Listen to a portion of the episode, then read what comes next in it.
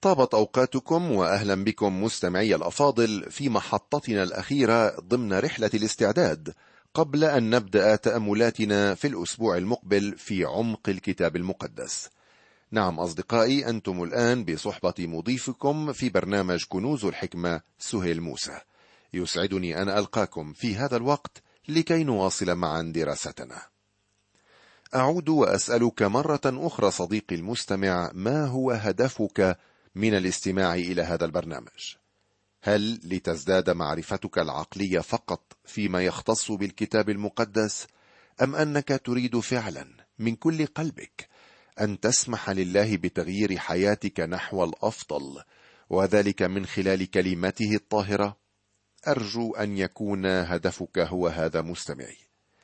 تذكر أن الكتاب المقدس هو إعلان من الله يكشف لنا فيه طبيعته وذاته وكيف يمكن إذا سمحنا وجعلنا لكلمته مكانا في حياتنا كيف يمكن أن تحدث فيها تغييرات جذرية فضلة؟ وهذه هي صلاتي.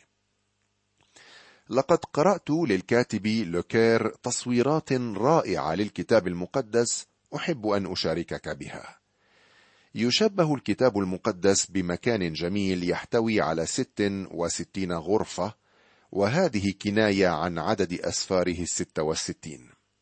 في الفصل الأول من سفر التكوين نتقدم إلى المدخل حيث يمتلئ المشهد بأحداث الخلق العظيمة. ومن المدخل نتقدم إلى محاكم القانون وهي كتب موسى الخمسة. وعندما نتقدم أكثر نأتي إلى صالة عرض الكتب التاريخية حيث معلق على الحائط صور لساحات الحروب تمثل أعمال البطولة وتصف الرجال العظام الذين كانوا في الأيام الأولى من عالمنا هذا. خلف صالة العرض هذه نجد قاعة الفلاسفة حيث سفر أيوب والمزامير. هناك نستمع إلى أعظم الشدائد التي لم نسمع بها من قبل. ثم نأتي بعد ذلك إلى مكتب الأعمال حيث سفر الأمثال. وفي وسط هذه الصالة نجد شعارا يواجهنا مكتوبا هكذا بخط عريض. البر يرفع شأن الأمة وعار الشعوب الخطية. ومن مكتب الأعمال نعبر إلى معبد سفر الجامعة. يلي ذلك مباشر معهد الموسيقى وسفر نشيد الأنشاد مع نرجس شارون وسوسنة الأودية وكل أنواع الروائح العطرة والفاكهة والزهور والطيور المغردة. أخيرا نصل إلى المرصد حيث أسفار الأنبياء. الكل يمسك منظارا يرصد به كواكب بعيدة وأخرى قريبة. ولكن بالحق جميعهم ينظرون تجاه كوكب الصبح المنير يسوع الذي سيأتي سريعا. ثم بعد ذلك نعبر الفناء إلى قاعة اجتماعات الملك حيث الأناجيل الأربعة. وهنا نرى أربعة أوصاف للملك تبهج النفس وتهز أعماق الوجدان. ومن هذه القاعة ندخل إلى حجرة عمليات الروح القدس حيث سفر الأعمال. بعد ذلك تأتينا المراسلات حيث الرسائل فنرى كلا من بولس وبطرس ويعقوب ويوحنا ويهوذا منهمكا على مكتبه. وتستطيع أن تعرف ماذا يفعلون لأن رسائلهم مفتوحة لكل من يريد أن يتعلم. وقبل أن نغادر المكان دعنا نلقي نظرة على صالة العرض الخارجية حيث سفر الرؤية. وهناك نرى صورا ملفته للنظر عن الدينونة العتيدة والمجد العتيد أن يظهر. وفي نهايتها نلمح من بعيد عرش الملك ومكافآت القديسين. وأنا أرجو من الرب صديقي المستمع أن التأملات القادمة في كلمة الله تبرهن لكل منا عظمة ما سنحصل عليه من دخولنا إلى هذا القصر الفسيح. الكتاب المقدس. كان لنا فرصة في الأسبوعين الماضيين أن نتدارس معا في كل ما يتعلق بالكتاب المقدس كمقدمة لتأملاتنا القادمة في الأسفار المقدسة نفسها. فقد تحدثنا عن الكتاب بوجه عام ثم تطرقنا إلى بعض الأدلة التي تثبت صحة الكتاب وأنه من عند الله. بعد ذلك تأملنا في كل من الإعلان والوحي والاستناره والتفسير وكانت فعلا بمثابة أساس نبني عليه دراستنا المقبلة. وأخيرا تحدثنا عن الطرق المختلفة التي نقترب فيها من الكتاب المقدس. قلنا إنه لا يمكننا أن نقرأ الكتاب بدون الصلاة وإرشاد الروح القدس مؤلف الوحي المقدس. ذكرنا أهمية القراءة اليومية بمواظبة واجتهاد. بحثنا الطرق العديدة لدراسة الكتاب المقدس ذاكرين الأدوات الهامة التي تلزمنا لدرس الكتاب. وكان أهمها الاستعداد القلبي والذهني وإيجاد الوقت للدراسة قبل أن نمتلك الكتب الأخرى مهما عظم شأنها. تحدثنا عن التأمل والوقت اليومي الذي نختلي فيه مع الله في التأمل في كلامه والصلاة. كان تطبيق الكلمة على حياتنا من أهم المواضيع التي ذكرناها لأن الكلمة يجب أن تثمر في حياتنا وتظهر للآخرين. سأتابع اليوم الحديث عن أهمية كلمة الله وعن التشبيهات المستخدمة للكلمة في الكتاب المقدس. مستمع العزيز هل ما زلت تشك في أن الكتاب المقدس هو كلام الرب؟ قال يسوع في وصفه لكلام الرب كلامك هو حق. أي أن رسالة الله للبشر حق. كلمة الله التي هي الكتاب المقدس بأكمله حق. والكتاب المقدس حق إذ هو نفخة الله. الله المؤلف لكل كلمة وردت فيه ومن ثم يحق أن نصفه دائما بأنه حق. بدون الكتاب يستحيل علينا أن نعرف ما هي المسيحية وما هي الحقيقة فيما نؤمن به. قال أحدهم ولو أن نور الطبيعة وأعمال الخليقة والعناية تظهر صلاح الله وحكمته وقوته على نحو يترك الناس بدون عذر لكنها ليست كافية لتعطي الناس معرفة الله وإرادته الضرورية للخلاص. لذلك سر الرب بأنواع وطرق عديدة أن يعلن نفسه ويكشف إرادته لكنيسته. كما أنه بعد ذلك ولصيانة أفضل للحق ونشره ولبنيان أثبت للكنيسة ولتعزيتها في مواجهة فساد الجسد وخداع الشيطان والعالم رتب تدوين الكل كتابة مما جعل الكتاب المقدس غاية في الضرورة. أجل الكتاب المقدس الذي يحوي فكر الله وحالة الإنسان وطريق الخلاص ومكافأة القديسين ودينونة الخطاة هو في غاية الضرورة وكان هو الطريق الوحيد لصيانة الحق ونشره. ما أسعدنا بهذا الكتاب. إن العودة إلى الكتاب اليوم والتمسك به هو أعظم ما يحتاجه عالم اليوم وإنسان اليوم. علينا أن نرجع إلى الكلمة ذات السلطان المطلق نصغي إليها نقولها بجرأة ونحتكم إليها واضعين إياها في المكان الذي ينبغي أن توضع فيه. بأي شيء تتمسك يا صديقي بينما يدفعك التيار الجارف على شطآن الحياة بآخر المكتشفات وأحداث المعرفة. تمسك بالكتاب الذي هو سراج للرجل ونور للسبيل ومرشد أمين في رحلتنا للأبدية. ليكن شعارك لست أستحي بإنجيل المسيح لأنه أعطي لي من ذاك الذي هو هو امسا واليوم وإلى الأبد. وهو الذي أخبرني أن الكتاب كتابه وأنه الكتاب الذي يتحدث عنه ويخبر بشخصه. قال يوحنا بنيان مؤلف كتاب سياحة المسيحي يوجد أعظم رجاء لأعظم خاطئ يقرأ الكتاب المقدس ويوجد أعظم خطر على أعظم قديس يهمل قراءة الكتاب المقدس وهو محق في ذلك. صديقي المستمع لا يمكنني ابدا أن أبالغ في الحديث عن أهمية كلمة الله. فهي ليست مجرد دليل يقودنا في نهاية المطاف نحو السماء بل هو أكثر من ذلك. إنه دليل عملي لكل أمور حياتنا في مسيرتنا على الأرض بل هو بمثابة الغذاء الضروري للحياة الجديدة مع الله.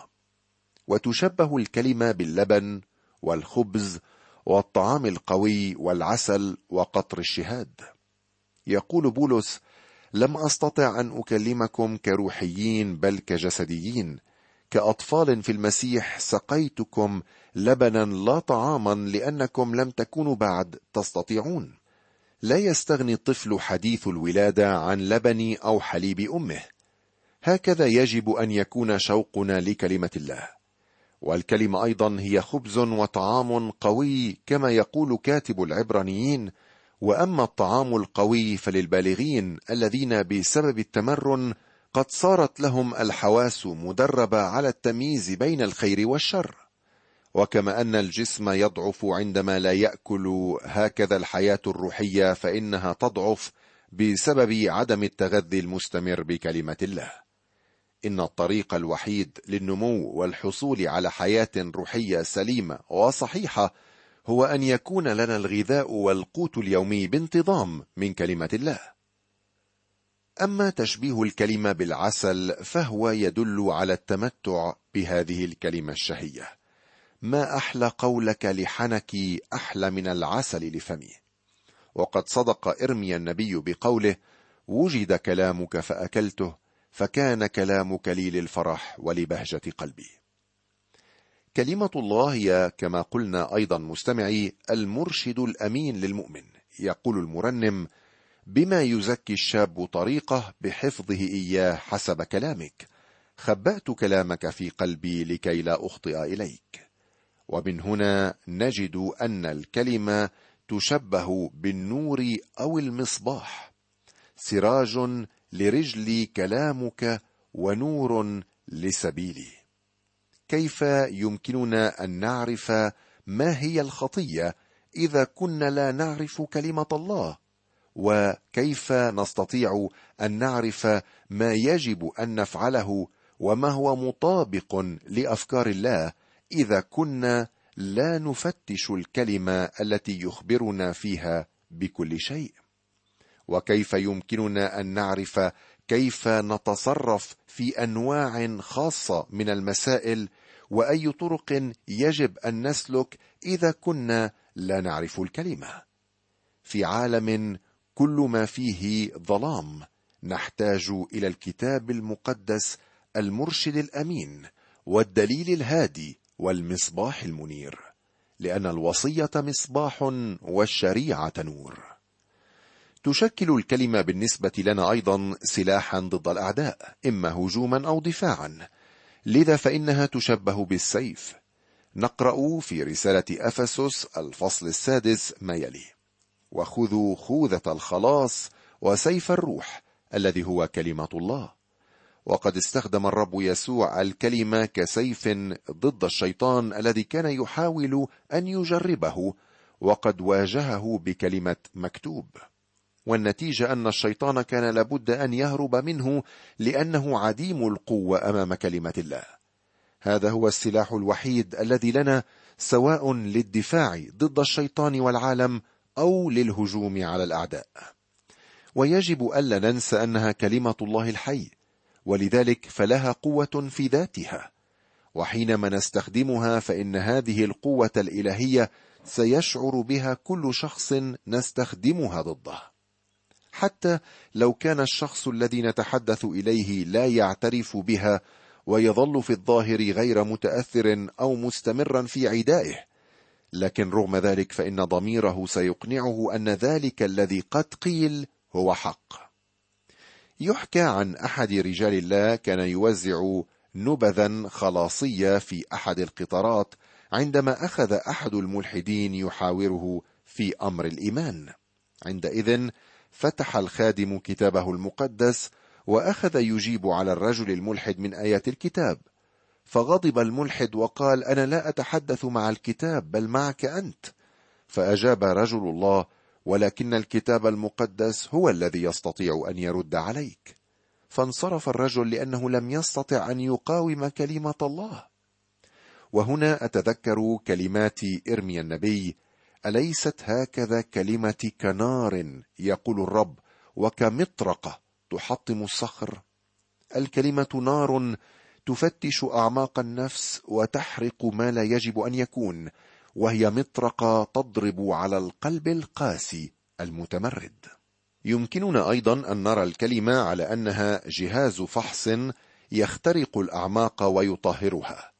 يقول كاتب العبرانيين لأن كلمة الله حيه وفعاله وأمضى من كل سيف ذي حدين وخارقه إلى مفرق النفس والروح والمفاصل والمخاخ ومميزه أفكار القلب ونياته وليست خليقه غير ظاهره قدامه بل كل شيء عريان ومكشوف لعيني ذلك الذي معه أمرنا.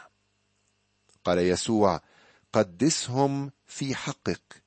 كلامك هو حق. إنه فقط بالتطبيق المستمر لكلمة الله على سلوكنا وطرقنا تتطهر حياتنا. وبذاك نكون منفصلين عن كل شر. ومن الجدير بالذكر أن المزامير تصف الكلمة بأنها طاهرة. والشخص الذي يضع نفسه تحت تأثير كلمة الله لا يمكنه أن يحتمل التصورات الشريرة أو الأفكار النجسة. ولا عجب أن الكتاب يسمى الكتاب المقدس. كلمة الله أيضا يا صديقي هي دواء لكل داء. هل نفسك منحنية كئيبة؟ هل تعاني من الضيق؟ هل قلبك مضطرب منزعج؟ عليك بكلمة الله. يقول سليمان الحكيم الغم في قلب الرجل يحنيه والكلمة الطيبة تفرحه. لا يوجد أحلى من كلام الرب. يعزينا وقت المحن والمرض ويشجعنا وقت الخطر والخوف. قال فان دايك إننا في الكتاب المقدس نجد مشورة صالحة ساعة الحيرة والتجربة وتشجيعا قويا ساعة الخطر وصبرا جميلا ساعة الشدة وتعزية سماوية ساعة الألم والحزن.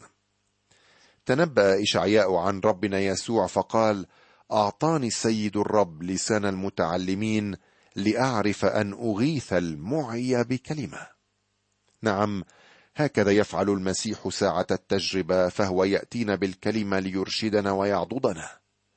يحكى عن أحد عمال اللاسلكي خلال الحرب العالمية الثانية أنه في أحد الأيام أرسل بواسطة جهازه كلمات المزمور الثالث والعشرين الرب رعي فلا يعوزني شيء أرسلها عن طريق اللاسلكي وبعدما انتهى تلقى ردودا كثيرة تقول آمين. لقد كانت الكلمة لهم ملجأ وسلوى وسط الخطر. أجل يا صديقي وسط اضطراب العالم حيث لا تجد إيه كلمة معزية توجد كلمة الله المعزية. وكما قال بولس الرسول في رسالة روميا لأن كل ما سبق فكتب كتب لأجل تعليمنا. حتى بالصبر والتعزية بما في الكتب يكون لنا رجاء. مستمع العزيز هذه هي كلمة الله الحية. تعلق بها. اقرأها بشغف وشوق عارم. اصرف وقتك في هذا وفتش في منجم الكنوز الذي هو الكتاب المقدس. انزل إلى أعماق البحار وابحث عن اللآلئ الثمينة التي تخبئها حتى ولو استنفذ هذا منك الجهد والوقت. صدقني لن يضيع وقتك سدى بل ستحصل على تعويض من الرب وبوفرة. ستحصل على كنوز لا تنضب. ستحصل على كنوز الحكمة. لأنك ستتعرف إلى الخالق والرب يسوع الذي أحبنا وأسلم نفسه لأجلنا وستتمتع بإرشاد روح الله ليفهمك كلام الرب. إن الصفات تتشكل فينا إلى حد بعيد بالكتب التي نقرأها. وللأسف فإن حضارة اليوم وثقافة العصر تعمل على تدمير عمق وقوة الصفات التي فينا. والمجتمع العصري مع كتبه الأدبية والثقافية ينشئ جيلا من الرجال والنساء السطحيين. ونادرا ما تجد اليوم صفة تؤكد نفسها وتطبع تأثيرها. والقراءة في اتجاهات متعددة ولزمن طويل تصبح حملا ثقيلا على النفس تنوء به. فالأفكار تنهمر وتنفذ دون أن تترك تاثيرا ادبيا. ويا له من وقت ضائع وذهن فارغ.